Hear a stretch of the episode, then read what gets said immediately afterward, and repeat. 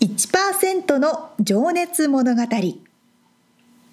海外に住んでいる日本人は日本人総数のわずかに1%この番組では海外進出や起業を果たしたビジネスオーナーや経営者また各業界のプロフェッショナルな方々へ対談形式でインタビューをしていきます。日本の未来を背負うグローバルなプロフェッショナルたちの仕事哲学とそこに燃える情熱に迫ります。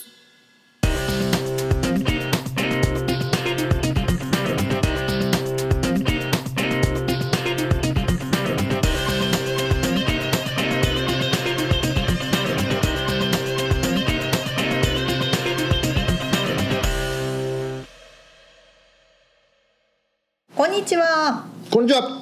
1%の情熱物語80回目を迎えました八十回来ましたね。ありがたいありがたいありがとうございます。さあうん。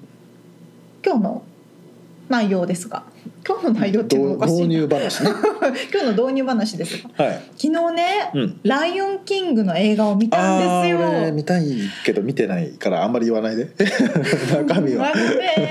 すごいよかったあ、そう。そうなんだ。あのね、うんすごいよかった すごい良かったしか言えないよね。言えない でも内容一緒ですよああ、よくあのそうね。そうあのアニメーションアニメ今もアニメーションですけど、うん。原作？そっかそっか。まあミュージカルでもあるしね。そうミュージカルでもありますけれども、うんそれのリアルアニメーショうンなの、ん。本当にリアルですから、うん。ライオンのディズニーじゃなうんかった。ディズニーですディズニーですか顔のね表情とか、えこれ本当に何象を雇ったみたいな。そんなレベルですから。すごいです。あとあの注目していただきたいのは、うん。あの何ですカメラアングル？うーん。こうドラマとかでもいろんなアングルでカメラ撮るじゃないですか。その人の目線になったりとか横から撮ったり、肩。実写じゃなくてあれだよね？CG っていうか CG です。だよね？のでも多分ね雇アングルってると思う。がまた違うんだ。へ多分本当にもう本当の動物と多分 やってると思うってえいうぐらいすごいですから。超えちゃってるんだ超えちゃってますから。なるほどね。見たら感想教えてくださいで日本でもやってんでしたっけ？日本でもやってると思いますよ、うん。友達がインスタに上げたりしてたから。いや本当最近ちょっと映画をね見る暇もないほど仕事ばっかしてたんでちょっとのんびりし行かないとなと思って。映画館いいですよね。そうね。のんびりね。うん。リフレッシュになりますはい。さあさあ本編の方に入っていきましょう。はいさあ今日はカリフォルニア州でブドウ農園を営んでいらっしゃるマジカルグレープスの森本誠二さんインタビューの最終回となります、はい。最終回来ちゃった。ね。そう、えー、と前回まではねあのブドウ農園でどんな姿勢で仕事をしてらっしゃるのかってことでねあの食べるブドウの話がね、はいはい。メインだったんですけど、まあ、実はあの同じブドウ農園でワイン用のブドウも育てていらっしゃって。これがね夢があるお話がありますのでちょっと将来のビジョンと絡めてそんなその辺のお話を伺っております。ではでは聞いていただきましょう。はい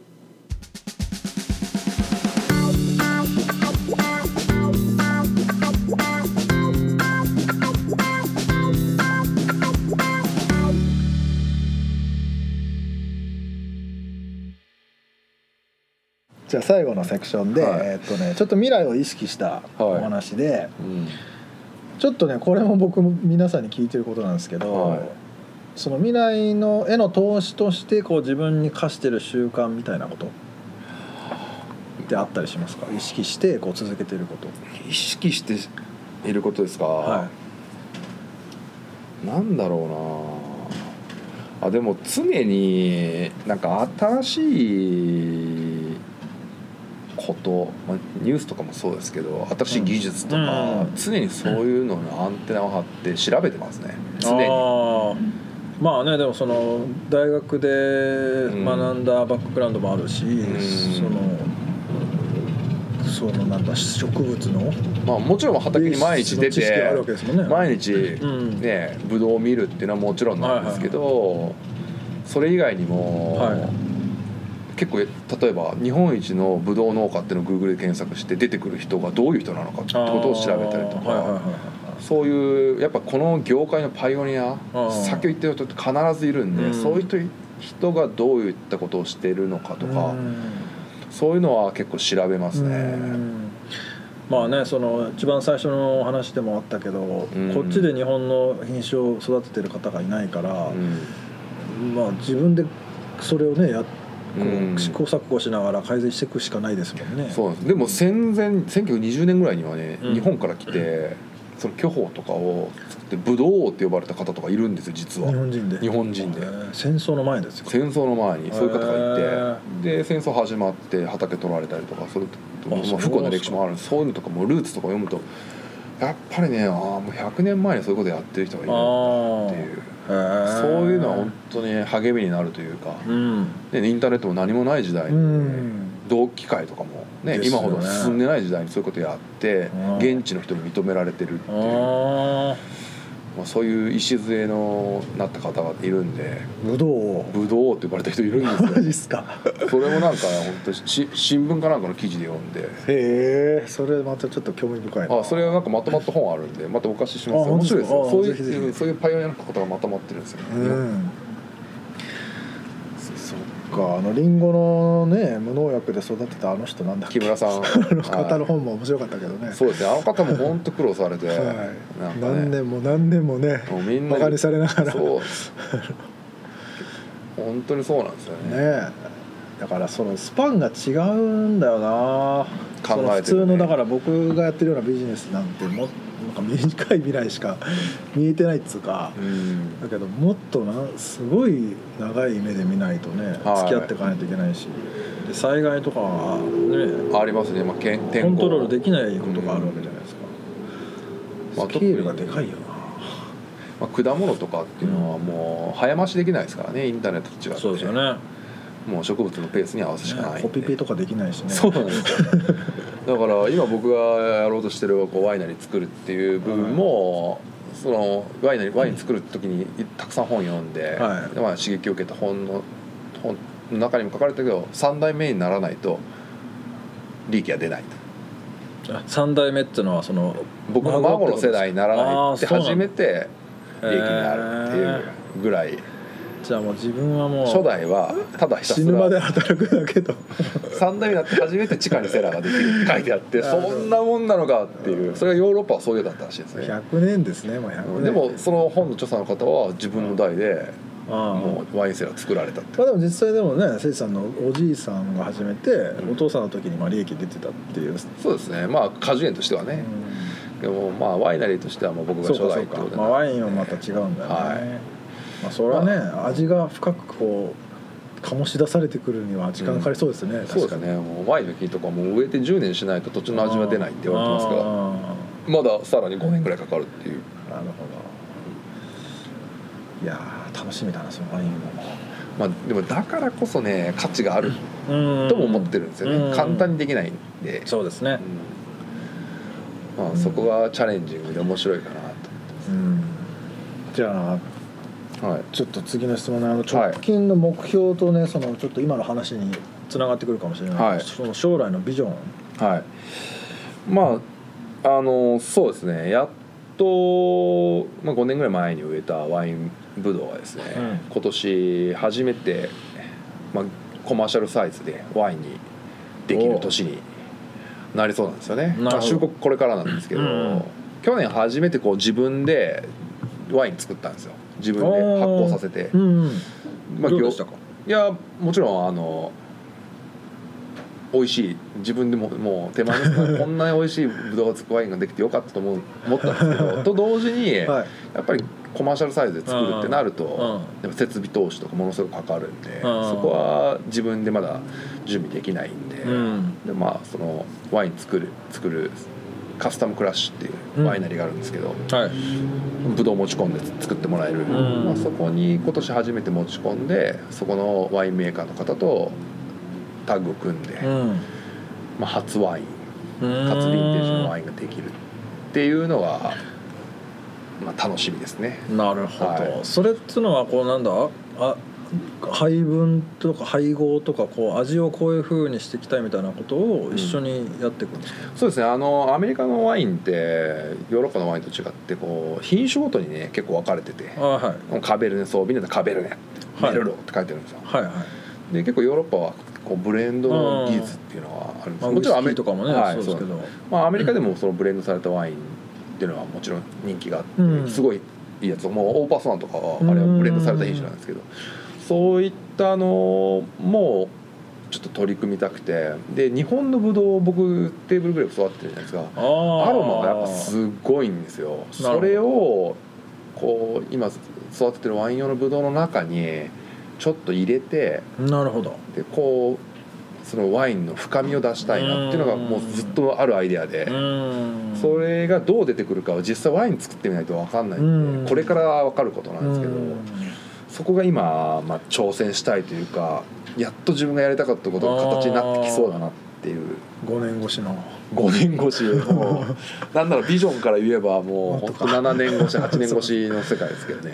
うわそれ最高楽しいですね。はい、で実そのワインじゃあ作ったらもうねワイン業者の人に卸売りするかって言ったらそうじゃなくてもうダイレクトセールしたいわけですよ。やっぱりもうファーマーズマーケットじゃないですけど、うんで今持ってるのはまあクラウドファンディングでうん。でそのワインを作るワイン作るにもお金かかるので、はいはいまあ、その資金をみんなにヘルプしてもらいながらリターンとしてまあワインを返すと、はい。っていうのから始めて買います。ありがとうございます。ありがとうございます。で、はい。あのワインクラブっていうのがあって、はい。まあワインの木のオーナーみたいなもんなんですけあど、ーそのワインクラブに入っていただいたら年会費払っていただいたらその年にできたワインがちゃんとなるほど。届くと。なるほそれがもうサブスクリプションじゃないですけど、うん毎年継続してやどっていただく。うんうちの畑にワインの木が今3333本あるんですけど、まあ、だから単純に言えば3333人そういう人がいたら完売なわけですよもう。そうですよね。店頭に並ぶことなく、まあだからう、うん、売り始める前からもう売れてるそうですソールドアウトってことですよね。そうもう実際多分ね1000人ぐらいうんで十分なんですよ。あだってみ皆さん1本だけってことないじゃないですか。あやっぱ3本ぐらい品種ごとに欲しいわけなはいはいあるんではいうちですねね3種類ありますからね。はい。まあそりゃそうだ。そうなるんで。まあだから1000人ぐらいの方ににもう会員になっていただければ。いそのクラウドファンディングはもうすでにあるんやこれからねスタートしようとしてますけあど今年いろいろあの映像を撮りためたりとかビジョンその実際にワインがあできてない。できてないとね。と収穫してないのに 始めて取れませんでしたお金返せませんじゃ本当に申し訳ないんでそこはある程度あの形が見えてからでも来年の2020年の頭ぐらいをめどにうん。ちょっとスタートしようと。思ってうん今年仕込みができてもうこれであ多分うんいけるっていうのはまあ見えればうん。その時点でスタートそれが飲めるようになるのはいつぐらいの時期なの？えっとですね今年のやつが。今年収穫したのは、えー、と白ワインのボトル詰めが来年の6月。なるほど。で赤ワインはおそらく2020年21年の3月ですかね。あの8ヶ月ぐらい樽の中で熟成を伸ばすんです赤ワイン、うん。ああじゃあ白の方が長期熟先なんだね。白はあ、はい、早いですけど赤ワインは熟成が効くので。ーじゃあ白は来年の6月で赤ははい再来年の3月ぐらい、まあ、そこはちょっとねワインメーカーの方と今相談しながらうん。一回どどこのタイミングで樽から出すかまあっていうのをそうですよね。その辺も相談しながらってことにななるんですけど。そうですよね。はい、まあ早ければ6月に詰めてそれもまた結構長いそうなんですよ。収穫してからね1年半ぐらいかかるんですよ。畑あうんの世の中に出てくそうるまでですね。だからもう本当に10年越しぐらいになっちまいますよね。本当に。でも楽しみですねはいでもそうですね。今1回できればワインって不良在庫ってないんですよ。うんもう在庫っていうのもななくて常に。ね年を追うごとに付加価値が増していくんで、ああそうかそうかそうか。はい、そうですよね。熟成ができるブドウに。価値が上がってきますもんね、はい、そういったブドウももちろん作りたいですし。でうん。年によってやっぱり同じ畑からでも味が違うっていう、なるほど、はい、そのヴィンテージっていうんですけど。そうですね。今年のヴィンテージはいい。今年のヴィンテージはまあまあだとかはいはいはいってい。うそれを、ね、5年分とか比較しながら飲むっていうことができたらうん。もうそれはワイン飲みの一番の楽しみなんですけどね。同じ畑のワインを年を変えて飲むのはねバーティカルっていうんですけど。はいそれを自分の畑でできるようになったらまたね楽しいかなって。最高っすね本当。それをワインクラブの方にやってもらいたいわけですよ僕、うん。いや毎年買ってもらえればそれができるんでうん。逃さず。いやそれをそうあっこのね畑のぶどう畑の隣でバーベキューでもしながらできたら最高っすねもうやりたいですね本当に僕がこのアイデアとかを始め出した時とかねサーフィンツアーの友達とかねみんなでなんかバンドとかやってた時期もあってみんながなんかライブしに行くわとか言ってくれたりとかして。あマジっすか？僕もやらせてもらおうあもうぜひやってください。もう本当に。え本当になんかもうワインと音楽祭ぐらいのノリでもうーそれは。なんかね肩肘張った感じじゃなくてもいいんですよ、もう土臭くて、本当に楽しみだな。はい。ぜひ。はい。まあねこれ聞いてる方もねあのクラウドファンディングが始まったらチェックできるように、はい、うん。その時はあのよろしくお願いしウェブます。サイトのリンクをとりあえず貼っときます。はい。えーじゃあちょっとはい。最後の質問になります、はい。そろそろね波乗りに行きたくなってきたので。えーっとね。まあ特にちょっとこの番組あの日本はい。にいるあの若い方に聞いてほしいなと思って、えーはい。やってるんですけど、まあ、はい。そういった方にあのメッセージ。メッセージですね。お願いします。はい。まあ自分もまだまだもうチャレンジの途途中というか、うん。やっと形が見えてきたぐらいなものでもこう偉そうに言えるものでもないんですけど、まあでもなんかやって後悔するよりかはねもうやらないで後悔する方が辛いと思うんですよね、うん。やっぱなんかこうでやらなかったことってすごい後で年がいった時に後悔すると本当になんかこう残念な気持ちになると思うんで、うん。やっぱやりたいことがあるんだったら、うん。もうぜひそれに飛び込んでうん。やってもらいたいなっていうのは本当思いますね。うん。特に若い日本人の方が、まあ、海外に行く人が減ったっていうのをよく聞くんで、やっぱり、ね、よそに出て分かることってたくさんあるんですよね。僕も本当に日々新しい発見。はい、でもそれは刺激になるし、うん。海外に出た方はね意外とね近道だったりするんですよね、うん。自分のやり日本でやりたいことに対してもね、なるほどね、出会えない人に出会えたりとか、そうですね、うん。例えば本当にもう日本にいたらとてもじゃない雲の上のような人とかに普通にアメリカにいたら会えたりするんですよ、うん。ポンって、そうですね。うん。面白がってもらえたりとか、うん。そういったねやっぱ人と人とのコネクションっていうかつながりがす多分究極全てだと思うんで、うん。そういったところにをもうゲゲットしたいんであれば、やうん。っぱ出てみる、うん。チャレンジしてみるっていうのはうん。本当に僕はお勧めしたいと思います。ね誠司さんもその高知で、はい。あの海のそばの家で、はい。すげえ調子いい時に、は あのこれを捨てるかどうかっていうね、迷いましたよ。本当に迷いました、うん。もう遊びに来てくれた大阪の友達とかって「えこれを捨てるの?」僕ら違うこれ欲しいの？これなんだけど」って言われたんですけど。そうだよね。いやいやいや」つってもう自分たちが最高だと思ってるからこれを捨てるってやってきて本当になんかも実際どうですか？その捨ててうん。挑戦してみて、うん。まあ、まだ途中とはおっしゃいますが、う、うん、あでもやっぱり、うん、やってよかったなと思いますね、うん。本当大変なところももちろんあるんですけどうん。けどまあ生きてるうちしかできないんで、うん。まあやってよかったな、まあ、もうでも本当にこれからまだまだ面白くしていきたいし、うん。面白い人とつながっていきたいしうんやっぱり僕は本当自分が作ったワイン持って、うん。日本をまた旅するのもやりたいんですよ、まあそれも楽しそう、はい、本当に。世界中にたくさんいる面白い人にね会いたい。その、はい。最高のお土産ですよね、はい、俺がこ作ったれだからワインだぞ。そう飲んでくれってこれはやりたいんですよね。本当に待ってくれてるのは人がね日本中たくさんいるんですよ。北海道から沖縄まで。いやもう千本じゃ足りないんじゃないですか。いや本当に足りないような気もするんですけどあえてそこは。あもう自分の手でできる範囲でね,、まあね。やりながら。そりゃそうですね、はい。もうねでもさっきの本当あのーやり残したことっていうかねやりたいと思ったことはどんどんどんどんできにくくなるじゃないですか。年を取ればねそれは、はいもう体力もそうだし、ん。あのビビるうん。気持ちも増えるし、うん。ねなんかそれはうん。だから今やっちゃうのが一番やりやすいっていうか。そうなんですよね。ね。あ の準備できたらとかって言ってると余計多分やりにくくなっちゃいますよね。あの本当にね どっちでもいいと思うんですよ、うん。もう準備してから飛び込みたい人はそれでもいいし、ね、勢いでいける人は行けて、うん。どっちでもいいんですけど、うん。でもねやるかやらないかだと思うんで、うん。そこはね。うん。でまあ本当に世の中何があるかわからないんで、うもうできる時にやっておこうっていう、うん。もう結構勢いですよ。本当に。勢 いもう勢い。でもでもなんとかなるまあね。なんとかなるなって思う。んですよなんとかならなければ別にね撤退してもう一回力貯めてもう一回やればいいんですよ。そうっすよね。本当にそれぐらいのことだなと思って、うん。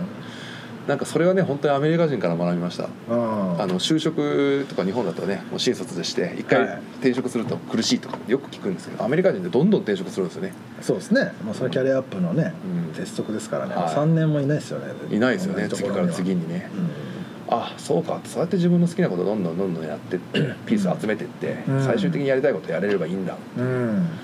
だからそうですね。それをもう自分も実践するのみだと。うん。思います。結構助けてくれます人が。そうですよね。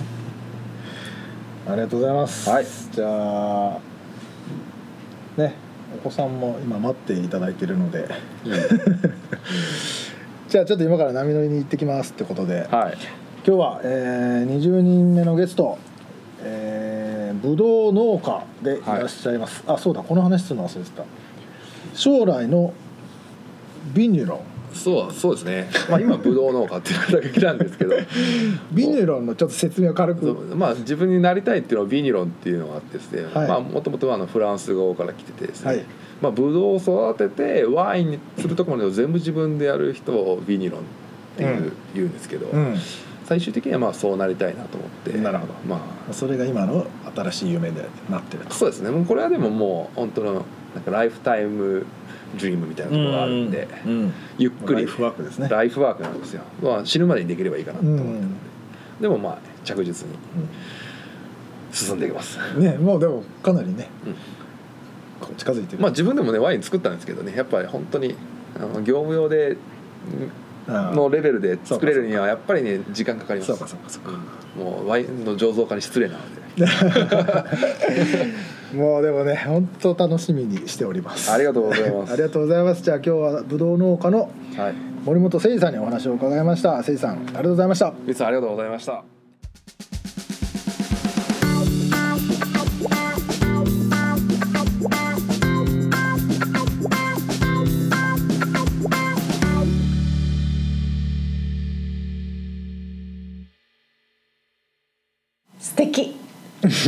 一言で。素敵ですね。素敵ライフですよ。夢がありますね。本当ですよ。今ねブドウを育てるところから始まってん自分で作ってみて、でもこれからうん。業務用販売できるように育てていって、うん。でもやっぱ時間がかかるから10年越し。そう。先ほどもありましたけどね やっぱ自然って自分たちでどうにもできないスピードがあるじゃないですか。本当そうですね。それってね 今の世界なかなかないから。不思議だよね。なんかでも1年に1回しか身を鳴らさ鳴らさないというかなんか、それのサイクルって自然って不思議ですね。ですね。やっぱ不便が人を幸せにするっていうのはあるんじゃないですか？うん深いですね深いですね。この便利な世の中でそう便利すぎるところありますからね。いや俺あとそのやっぱねなんかそのビジネス的にっていうのもあるんですけど、はいはい。ブドウのずだから在庫がいいブドウを作れば、うんもうどんどんどんどん価値が上がっていくうん古いブドウう古くなればなるほどうんプレミアという、ねまあ、その価値がついてくるっていうのもすげえなーって、まあ、ヴィンテージのねその、まあ、家具とかもそうですけど、はい。うん、本当にいいものってこう在庫にならない。普通のビジネスでねね。売れない売れ残ったものはもう在庫で測れるわけじゃないですか。それがね価値上がってくるっていうのがすごい。そんな食品ってないんじゃないですか他に。まあ職人が作るねああいう一品物の絵とかアーティストとかねそうそうそう。ああいうアートとかの世界ですよね。食べ物飲みまあ、そうだね。食品はなかなかあの発酵させて作るあのおお味噌とかああいうね系かな、よくわかんない。でも何十年もってないですよね。まあまあまあそうだね。あの焼き鳥屋の秘伝のタレみたいな。ああそうそう。継ぎ足し継ぎ足しのね。梅干しとか。あまあでもなかなか何十年もののってあんま食べないですからね。ー まあそうですね。チーズとか？まあまあ わかんない面けど。白いな。面白いよね。だからそういうところが。ね、うん。確かにね。そうなんですよねだからそう本当だから夢があるなっていうかその自分の作ったワインを持ってねまたこの日本の友人を訪ねるっていうのももう超楽しそうっすよね。本当多分みん皆さん結構誠司さんに自分の夢を乗せて、そうそうそう託してる部分あると思うんですよね本当。そういう意味ではそのクラウドファンディングがもはい確かはだよねい、まさにですね。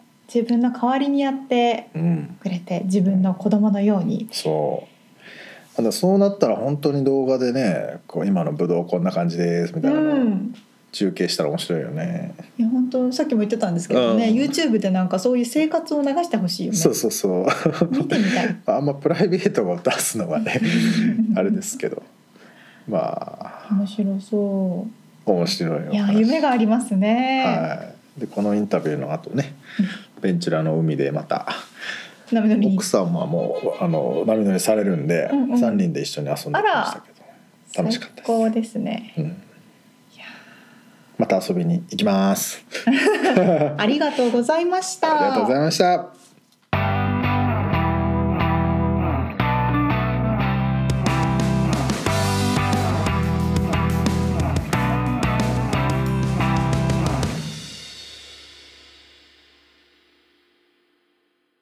リアルアメリカ情報。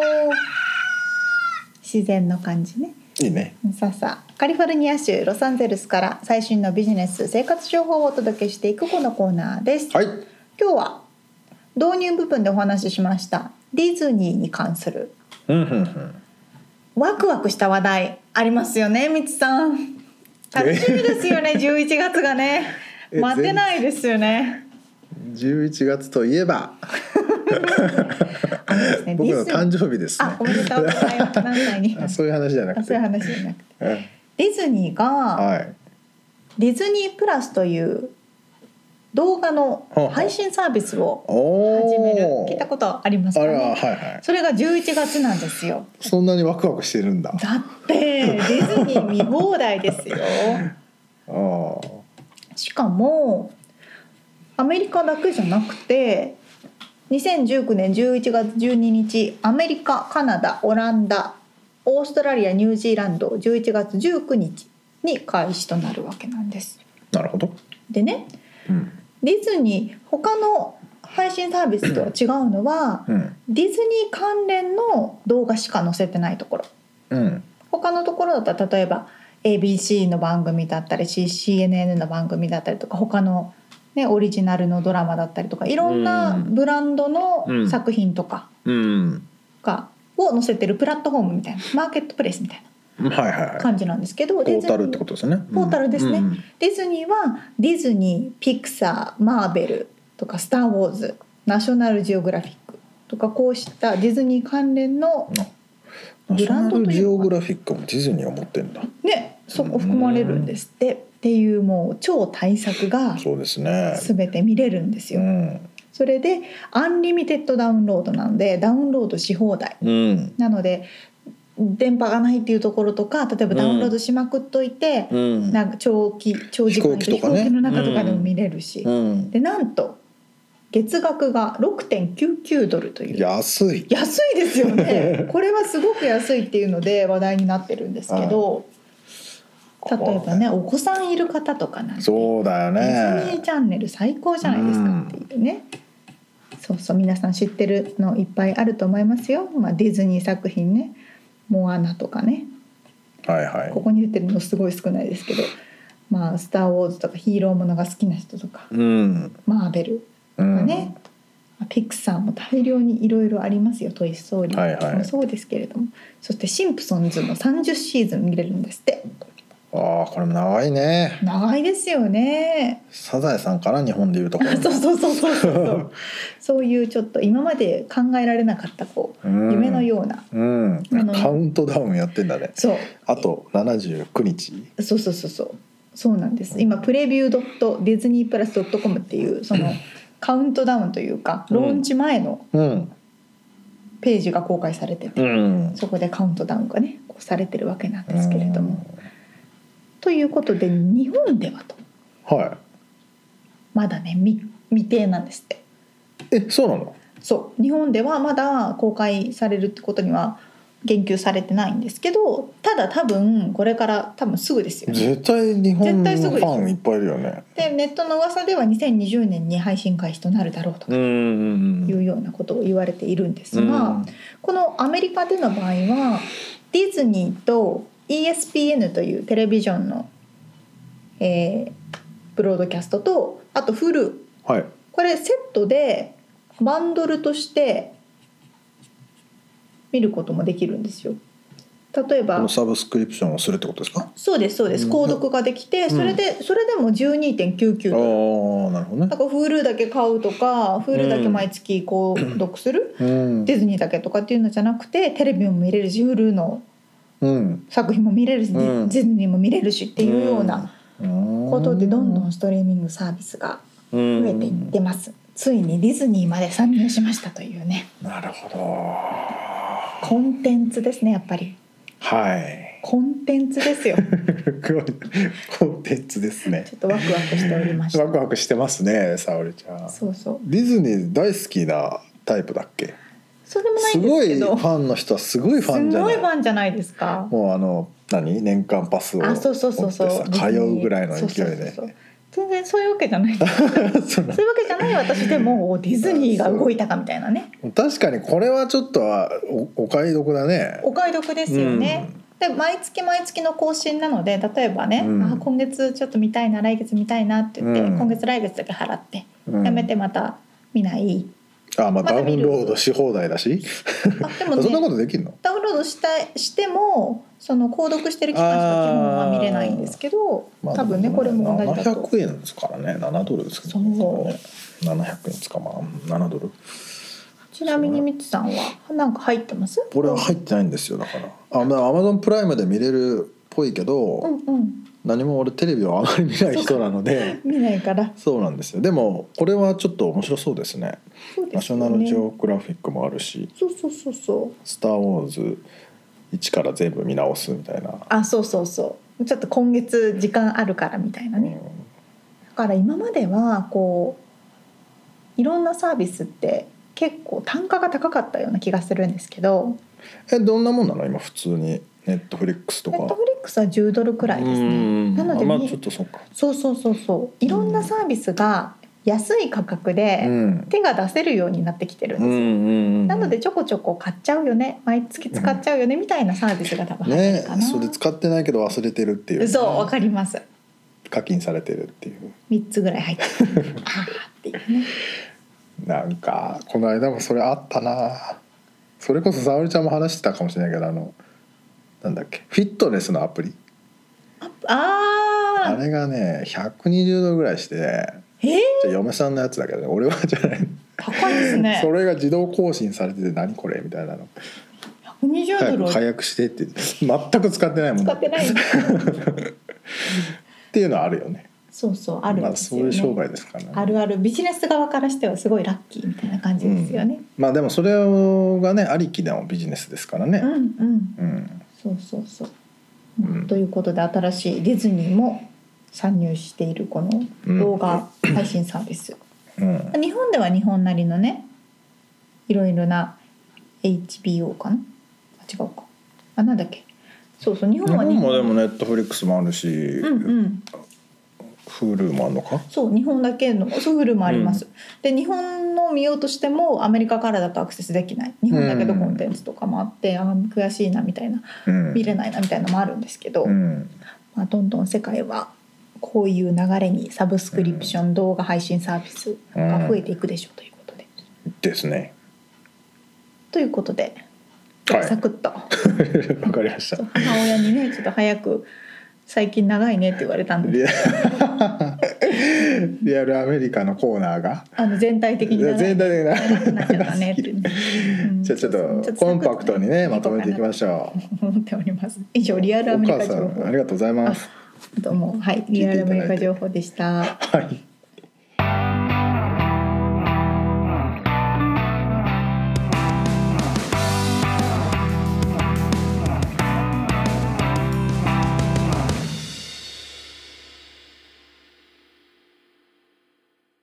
締めのコーナーです。はい。質問。今学びたいことは何ですか？うん。なかなかあれですよね。大きなテーマですね、うん。いろいろちっちゃいことも含めます？何でもいいですよって感じ、うん、でもなんかあの歴史かな？なんかいやあの嫌いだったんだよね小学校の時とか、はいはい。中学校の時とか。であの暗記させられるじゃない。そうそうそうあれが大嫌いで。何に使えるのかわからないっていう全く頭に入ってこない。うん。わかりますよ。かったけどやっぱり今となってはね世界史とか日本史とかって興う味ん。深いじゃない。わかります。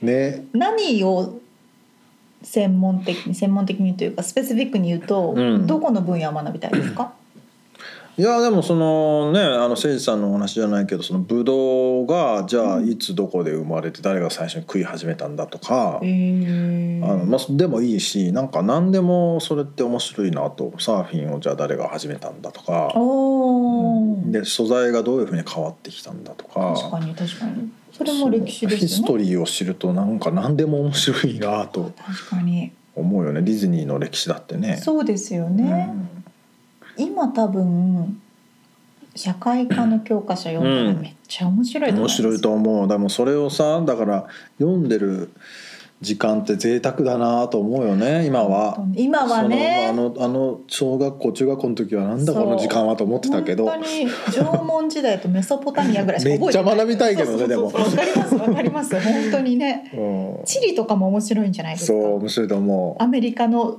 どこの山脈川みたいな、うんうんうんあの地図のさ記号とかもさ高さを表す線とかさありましたね。ああいうのとかもすげえ面白いよね。今になってみるとね なんかこううち子供の頃に大人がうん。今勉強しとけよみたいにね、そう。しとけばよかまあ、ったなとか、しとけよって言われるとしないんだけどね。そうなんだ。そういうもんなんだなって感じですね。って話がまとまっちゃうけどさ沙織ちゃんの学びたい学びたいこと、学びたいこと？うん、自分の体の構造？ああそれも面白いね。面白いですよね、うん。なんか私また半年ぐらい前から筋うん、筋トレ？お。っていうかあのウェイト系のトレーニングを週3ぐらいでジムで始めてやる気が出ると毎日行ってやるやりたいってなるじゃないですか、うん、そしたら筋トレは毎日しちゃいけないんだって言われて。ああえ？そんなことあるの？って知らなかったんですうよ、んでも毎日すると筋肉が育たなくて、うん。休んでる間に筋肉が育つ、うん。そうなんですか？うん。そうなんですね。いやでもそんな一日まああれじゃない？やりやる度合いによるんじゃないのかな。ああうん。結構重たいもの持ったりするので、まあそうかそうか。で筋肉を大きくしたい時は、うん。その週3でタンパク質をそうそうそうプロテインちゃんと飲んでとか、うん。なるほどなって面白いよね。なんか。やっぱ今小学校とか中学校のねうん。勉強がやっぱ一番役に立小つんだな。学校とか中学校行きたいもんね。わかります。あんだけさあのうん。毎日さ、うん。バラエティに富んだ学びがさ、いや素晴らしい次から次から先生が来てくれてさね。超面白いよね。大人の小学校とか超流行るんじゃないですか。ややりましょはいやりましょうう。やりましょう。や やってる人いるんじゃないかな。学校作ってる人ね。うん確かにこっちはねでも大学もね割と年取ってもいけるじゃない？うんだから全然ね今オンラインでもできますからねそうだよね。面白いね。学びは一生ものでございますはい。はい学ぶ贅沢ですね。あおっしゃる通りですね、はい。さあさあということで今日お伝えした内容リアルアメリカ情報のインフォメーションはブログに掲載しております podcast.086.com podcast.086.com または1%の情熱物語で検索してみてくださいはい、えー皆さんのコメントレビューもお待ちしてます。ということで今回のインタビューはカリフォルニア州でブドウ農園を営む森本さんのはい。マジカルグレープスのねはい森本さんのお話でしたが、また次回からは新しい方のインタビュはい。ーになります。誠司さんのお話面白かったですね。ねえ、みつさんがなんかエンジョイしてたのがましたよ。